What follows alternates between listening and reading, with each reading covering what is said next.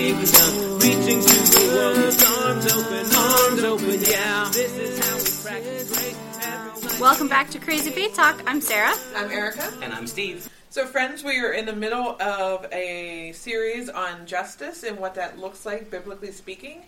And so we we've tackled the Old Testament, we've tackled the Beatitudes, and last week we tackled just the rest of Matthew's Gospel. Um, and All then- of it. We wrestled it into submission. Well, you know, we wrestled with the other some parables and some uh, some stories of what Jesus tells us about justice and what it means to be in right relationship with one another. And so now we're moving on to the rest of the gospel. So, Steve, what gospels are we going to look at today? Today, our jumping off point will be in Luke's Gospel, uh, and we'll spend some time later in John, I hope.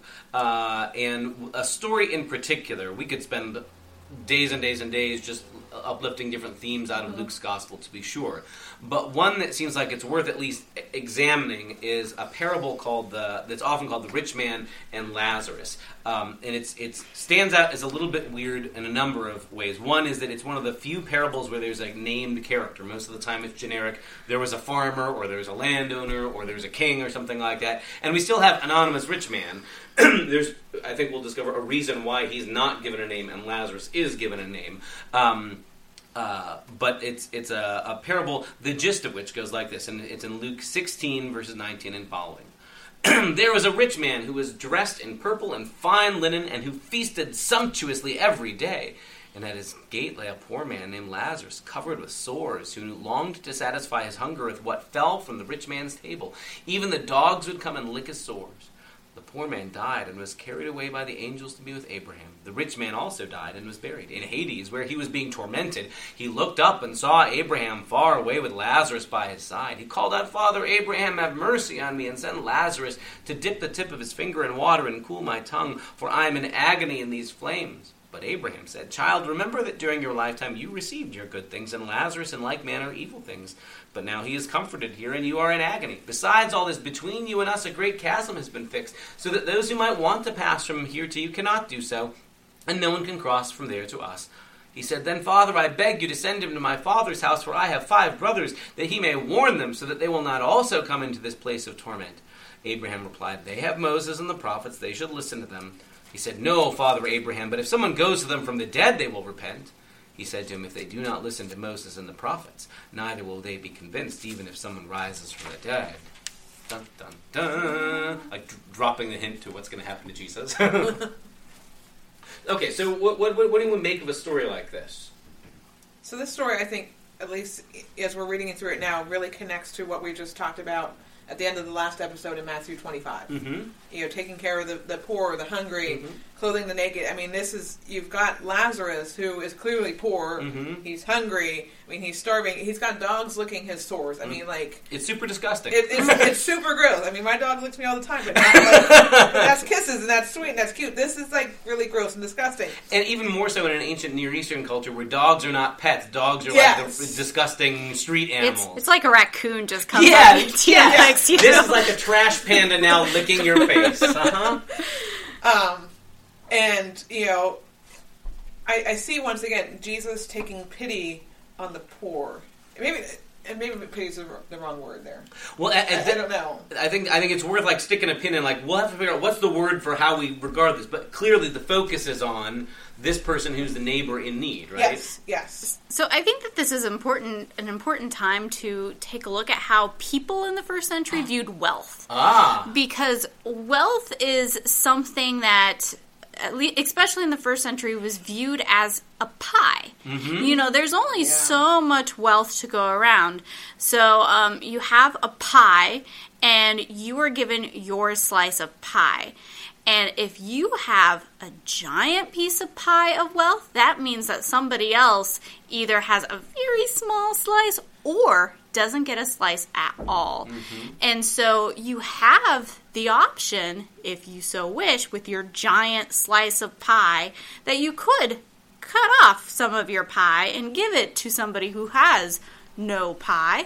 Or you can just be all like, oh man, I love coconut cream pie. Let me eat all of this. Um, and so I think, especially here in this parable, we are supposed to read this as if the rich man, he saw somebody with no slice of pie, Yeah. and he did not share his slice of pie. And it's an important note there, I think, because modern day economists might argue whether or not that is always true about the nature of uh, wealth being a limited sum, zero sum game. Is it like pie, or is wealth created? And we could say maybe there are technological advances that make it different in our age or whatever. But it's worth, if you want to get in the mind of this text and this story, yeah, the assumption is that wealth and, and wealth isn't like intangible stuff that's just abstract like dollars in a bank but it's always tangible in terms of food to feed your children and a shelter and a place to live. So it is very much uh, a, a zero sum game of if you have food and somebody else has none the assumption not just of the ancient near east but i think of, of ancient israel is the thing to do is you make sure your neighbor has food to eat I hope we've been hearing all along through this whole series, that's the default assumption, not just of the Torah, which makes commandments like make sure you leave uh, gleanings in your field for those who have no land of their own, uh, but also the prophets who say things like the fast that God cares about is welcoming those who are hungry at to your table.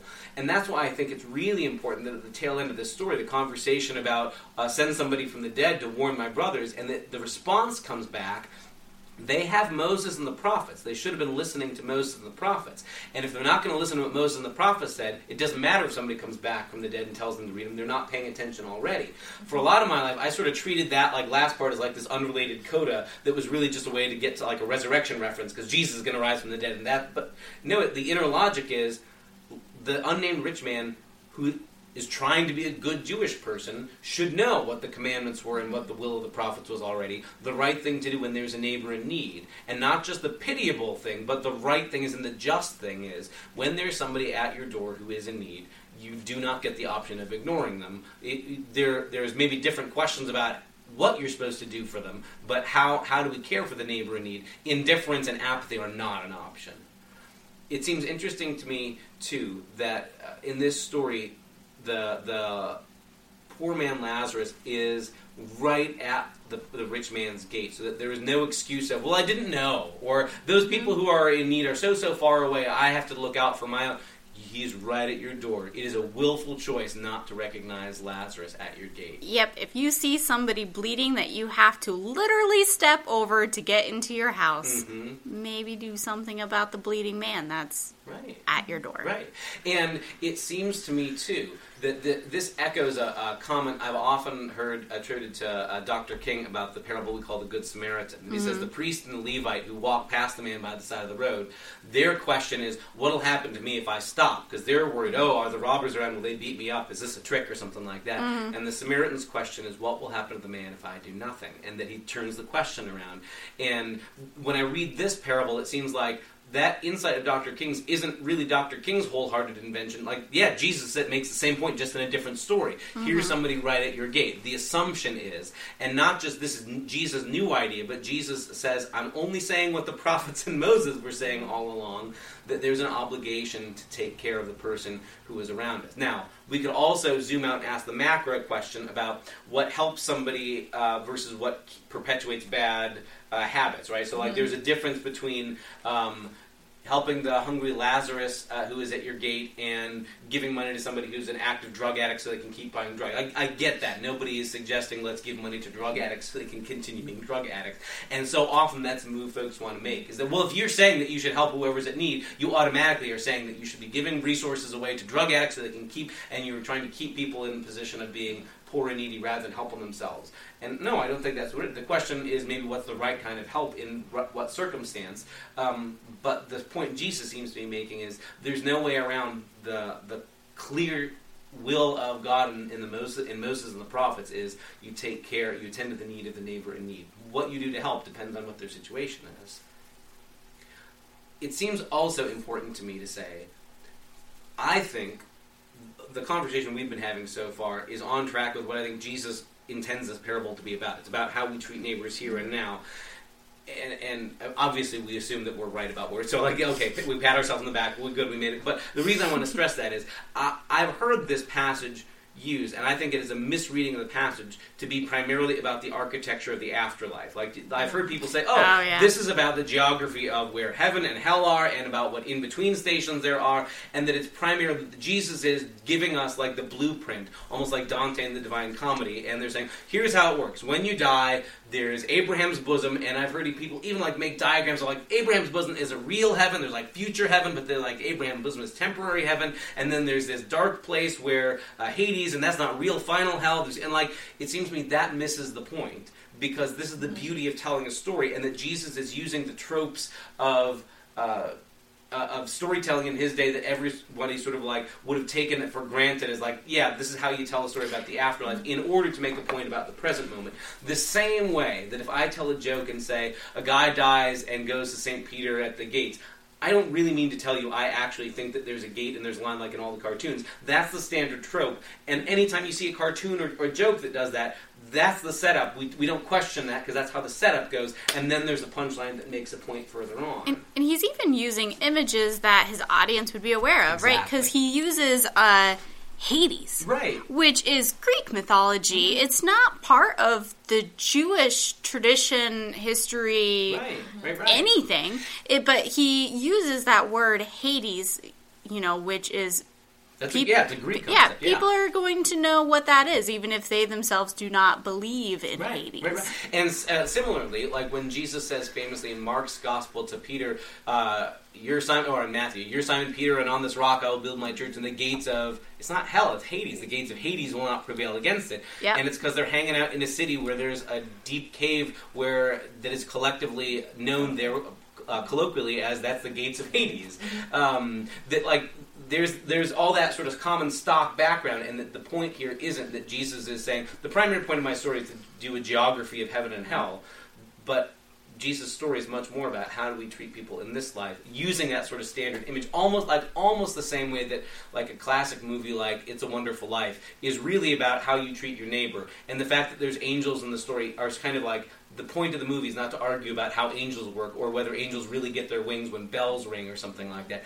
If, if you took that movie and you said, this is a scientific documentary about how angels get their wings, you'd be missing the point of the story, um, which is very much about how you treat your neighbor and the value of individual lives and things like that. I think in the same way, if we know how to read a movie like It's a Wonderful Life, we should know how to read a, a story that Jesus tells like this. Well, and you know when when the rich man cries out to to God and um, you know asking for water because he's in agony, I, I see that as just pointing out yet again. Okay, you had this poor man at your gate who was in Mhm. agony. Mm-hmm. You did nothing for him, so guess what? Now you get to see what his life was like, Right, right, right.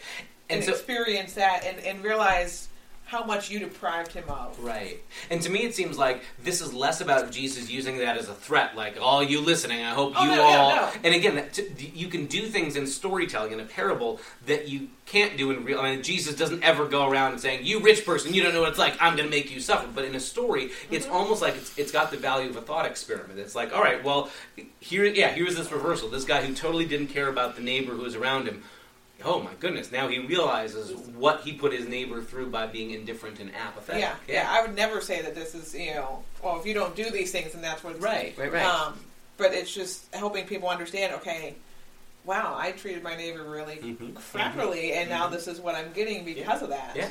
That, to me, it seems, is the genius reason behind Jesus' choice of naming Lazarus and not naming the rich man, right? That, like, so here's this assumption in the culture where wealth is sort of assumed of, like, you've uh, you've made it for yourself. If you're if you're well-to-do, there's a sign, uh, there are voices who would have said that's a sign of God's blessing. You're the one who, uh, you know, has, has worked hard for it. You've earned it. And in God's economy, there's things are turned upside down. That this nobody who has no claim for himself, no wealth or anything, is given a name. He's remembered, and of course, Lazarus is Hebrew for God helps. Um, but this rich man is not remembered, and again, not it's not it's not like as a punishment. It's like the people who think they're big deals. It turns out they're not big deals, and in the end, it's the nobodies who are chosen and precious to God. It, it to me, it's like one more illustration of the recurring theme throughout the scriptures of God lifting up the lowly and taking the arrogant down, the arrogant proud down a few pegs.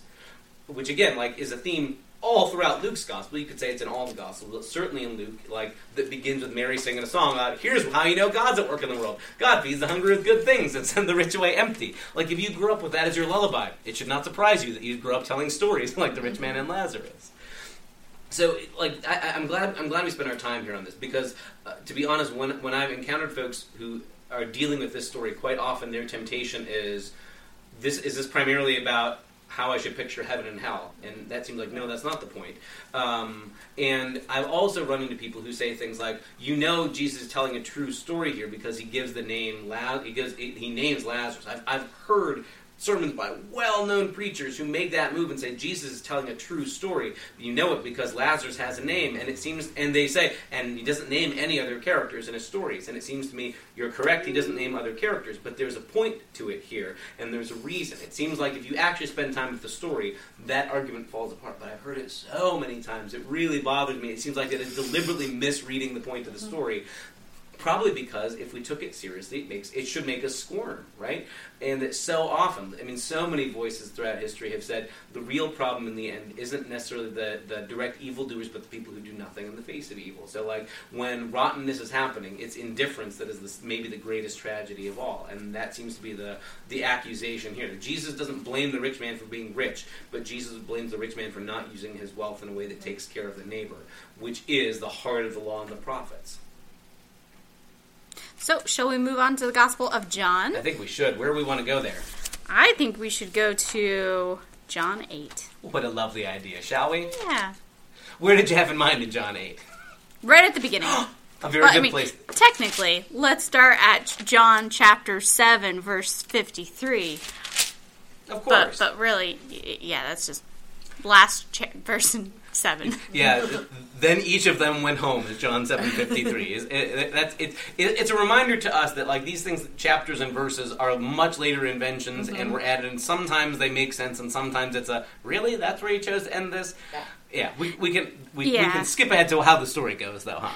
Yeah, but I think I think that is a little bit important because okay, so 53 is then each went to his own home, but Jesus went to the Mount of Olives. Uh-huh. So I think it's important that uh, Jesus and those who uh, were with him are now not together.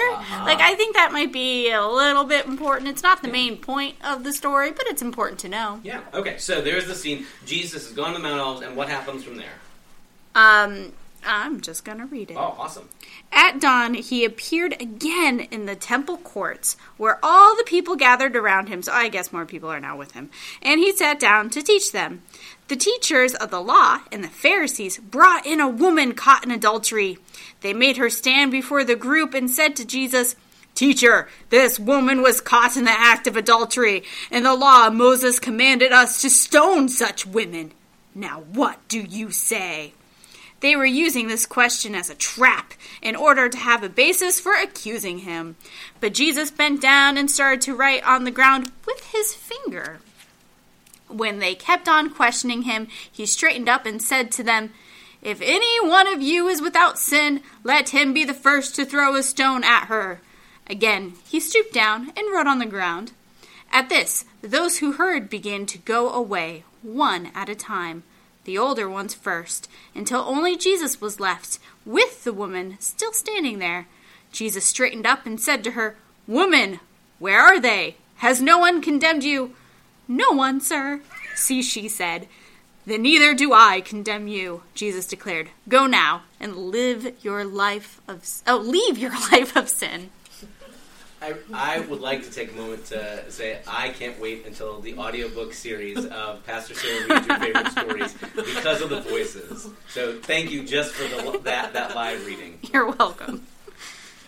All right, so it's a story that lots of people have heard, or probably lots of people have heard the last line because everybody has probably heard Yeah. the "Go and sin no more" or "Whoever's without sin cast the first stone." Um, what el- what else is worth lifting up? Like, how do we get to that punchline at the end of the story? So for me, this kind of goes back to um, something we talked about with the Sermon on the Mount and the the the speck and the and the log in someone's eye. Okay. You know, these Pharisees, these scribes, they they have caught this woman um, clearly in, a sinful act. I mean, there, there's no and and so they they're like, okay, Jesus, something's got to be done about this woman. Mm-hmm. Um, you know, they see her sin very clearly, and yet Jesus, clearly be, being Jesus, probably sees something in their lives Mm-hmm. that may be much worse if they're if we can grade sins, which you know I don't believe in. I don't think Lutherans believe in that. Um, and so it, it's just the idea of like, okay, well, you want to, you think that you're doing what's right, but really, are you doing what's right here? I guess is maybe what I'm getting at. And maybe is it that they have a pretext for why they can say they're doing justice or being Mm-hmm. right, but they've clearly sort of stilted things in their favor. Uh, one, because uh, I, I believe adultery requires more than one participant to be Yeah. adultery, and it is woefully absent the other person here. And it seems interesting to me that what they've done is they rounded up this person because she's an easy target, right? And if they round up the presumably the man in this uh, scenario, um, that hits close to home because he's, you know, maybe he's a well-to-do member of the community, and there will be scandal if he's. But but she's easy. She's an easy target, target, and it seems to me like. Um, it is not reading between the lines to suggest like there's an agenda here because if if they are so concerned with rooting out sin and wickedness and corruption everywhere, why why is it that only she has been brought to Jesus and why is it that they seem so eager? Like this seems like this is all set up either to make Jesus have to come down and either be, go on the public record of saying he doesn't believe in the law of Moses, and if, if Yeah. he lets her off the hook, or that Jesus has to be go on public record saying yeah stoner, because uh, that's what we have to do because the law says so, and that there's a certain amount of like this is a, tr- a trap for Jesus, but it's also uh, that it, it's terrible that she's used as bait in that way. That like they're not really about justice; they're about how do we trick Jesus and show power we have over this woman here. And also, there's just a weird aside of Jesus drawing on the ground. yeah. It, and it's it to me it's fun that like John, who is so often willing to give us the, the meanings of all the symbolic actions of Jesus, mm-hmm. doesn't give us any clue about this. You know, like John is not one to waste symbolism. He'll say things like, you know, he said this in order to fulfill the prophecy, blah, blah, blah, blah, blah, blah, blah. Or, uh, I just talked about sheep. Well, I'm the great shepherd. Or, I just talked mm-hmm. about blindness. I'm the light of the world. Mm-hmm. Jesus doesn't waste metaphors in John's gospel. But here we get nothing. It's, he's, he just starts drawing on the ground, and everybody starts hmm. dropping their rocks. I wonder if that's because John didn't write this portion Well- of this gospel. Hmm. That does also raise an interesting, if you are a church nerd, interesting question about this story. Doesn't appear in the earliest manuscripts we have of John's Gospel, or it it appears in ancient manuscripts in different places. Some place it here in what we call John chapter eight. Sometimes this story appears, I think, like eleven or twelve, um, and that makes some scholars go, oh, "Was this a later addition to John?" It doesn't mean it didn't happen, but it, it at least suggests it's a reminder all the Gospels floated around first in oral tradition form first before somebody said we should put all this together and Yeah. you know make it uncarryable. And, and that might help explain why this particular story doesn't feel like the rest of the gospel. Yeah. Like, because it might have been added later of this is a story that the community knew and loved and then realized, oh man, the author of John forgot to include our favorite story. Let's go ahead and put it in because mm-hmm. it's important to us. Like, this is important to our community, to our identity as Christians. Let's include it. And there's nothing in this story that is so radically new or different from anything else in the Gospels that like our understanding of who Jesus is stands or falls on whether this was or wasn't in the Yeah. ancient manuscripts of John. It's not like all of a sudden like there's a fourth member of the Trinity introduced. Like it's Pete, it's the fourth member of the Trinity. No, there like this is Jesus being Jesus, and in a sense there's um, there's uh, you get the sense that if this were a later remembered story that got added in, it's well, it makes sense to put it in because it fits with this is who Jesus is and was part of the early church's memory of what Jesus was like. Um, but yeah, th- that might explain a little bit about why the story feels a little wonky um, and uh, and why he Jesus does mysterious things without giving a speech at the end about, why he does them. As far as like trying to get what does the story have to say about justice for us, it, it seems to me like there's a false temptation to treat this as that either you're for justice or you're for mercy and that it, you have to pick one or the other. And the, the, the people who come to Jesus are like, well, the law says you have to kill her, so either you're for justice or if you let her off the hook, you're one of those wusses who doesn't like justice, Jesus. And it seems like Jesus rejects that mm-hmm. that false choice by the way he handles the situation. I mean, part of this is just kudos to Jesus for not taking the bait the way they set it up, but also that Jesus rejects that false choice, that justice is not the opposite of mercy. Um, and that if our assumption is that justice always means the opposite of mercy, somehow our definitions need some work. Um, and I, at least it seems to me like as we've gone along the way through this whole series, a, a recurring lesson for me is that whatever justice is, it it's most deeply about right relationship again, which sometimes will look awfully graceful, like feeding the hungry neighbor like Lazarus. That's not about punishing somebody's wrongdoing. That's about you have to do right to your neighbor because, duh, you're supposed to love your neighbor. And here, the people who say they are so concerned about justice and she needs to be punished because the law says so, I think Jesus sort of sees through it and is like, if this is really about you want to punish sin and you know root out corruption, where's the other guy? um, and so Jesus responds in a way that's like, okay, you're allowed to carry out capital punishment as long as the person who throws the, the first stone is the one who has no sin, because that's the person who's and like, oh, well, so Jesus hasn't said that adultery is cool. Jesus has just said, if you want to serve up the execution, okay, whoever is without sin, you get to be the first one.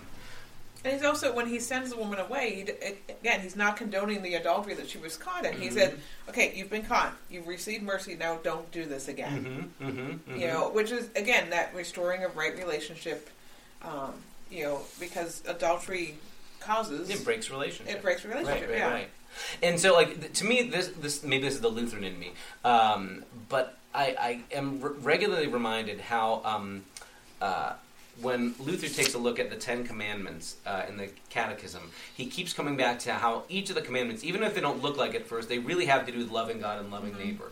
And like we might be tempted to hear things like "don't steal" and "don't murder" as these are just laws, and if you break them, there's punishment, and you get zapped. And Luther has a way of saying, sure, there's laws, and there's consequences for them, but more deeply, to steal from somebody is not to love your neighbor because if you loved your neighbor, you won't take what is theirs, and you wouldn't kill your neighbor because you know killing is usually not a way of showing love to people. Um, and that each of these, the, the the the focus is about how do we restore relationship with the neighbor, and when the relationship has been broken, how do we set things right again? Not there's like some imaginary just list of rules, and that God is only interested in sending out punishments or sending lightning bolts down for people who are rule breakers, but about how do we restore relationship. It, to me, it almost feels like you have to make that that kind of a move at the end of the story. Otherwise, you're left saying, "But she went unpunished, and sin must be punished." And Jesus just has this, maybe this was not about um, maybe it's maybe justice isn't in the end about did a certain pound of flesh get required? Is there is there punishment? But about how do we restore relationship here? Um, I remember years and years ago being uh, a visitor in a church that had on their wall in like their social hall entryway kind of a thing a plaque and it was a rock mounted to the plaque and the engraved bronze underneath it said for the one who is without sin and that was all it said and like that image is just like haunted me as like this really cool like gutsy sort of a that's a that's a cool move like if that's what you're saying is you walk in all right, you're gonna throw stones. The people get to pick this. I mean, like, it almost feels like the sword in the stone. Like you know, whoever can pull the sword from the stone can be king of Ilion. You can have this rock, but it's for the person who's without sin. um, and I mean, like part, part of the irony I think in the story too is that who in the actual biblical stories who's the one person the the Christian faith remembers as the sinless one is Jesus. There- It's not that there's nobody who has the the right to throw a stone. Jesus would, and that's part of how the, the story concludes, right? Eh, Is there nobody else accusing you? Nobody else is around, she says, and Jesus says, "And neither do I condemn you." So that like the early church would have looked at this and said, "But Jesus has the right to." He could have. He could have picked up the rock and said, "I'm the one person who's got the right because I have no sin," and Jesus chooses not to. To me, that also reminds me of our conversation earlier about the point of the the law of retaliation. That it wasn't if someone takes your eye, you must take their eye out, but it's a limit. There's you can't go beyond this. So that Jesus is, is allowed to say, "I I refuse to." Uh, mete out vengeance against you or judgment against you, um, but there's the there's the sense of the, the those laws are, are to put limits on how much can be done. So, other things we want to say about the story about the woman caught in adultery from John chapter 8 or elsewhere, depending on your ancient manuscript. Go and sin no more. good. That's a good policy. That's a good policy. Well, on that note, we'll all try and sin no more, but we hope that next week you'll find yourself joining us here on Crazy Faith Talk. See ya. Bye.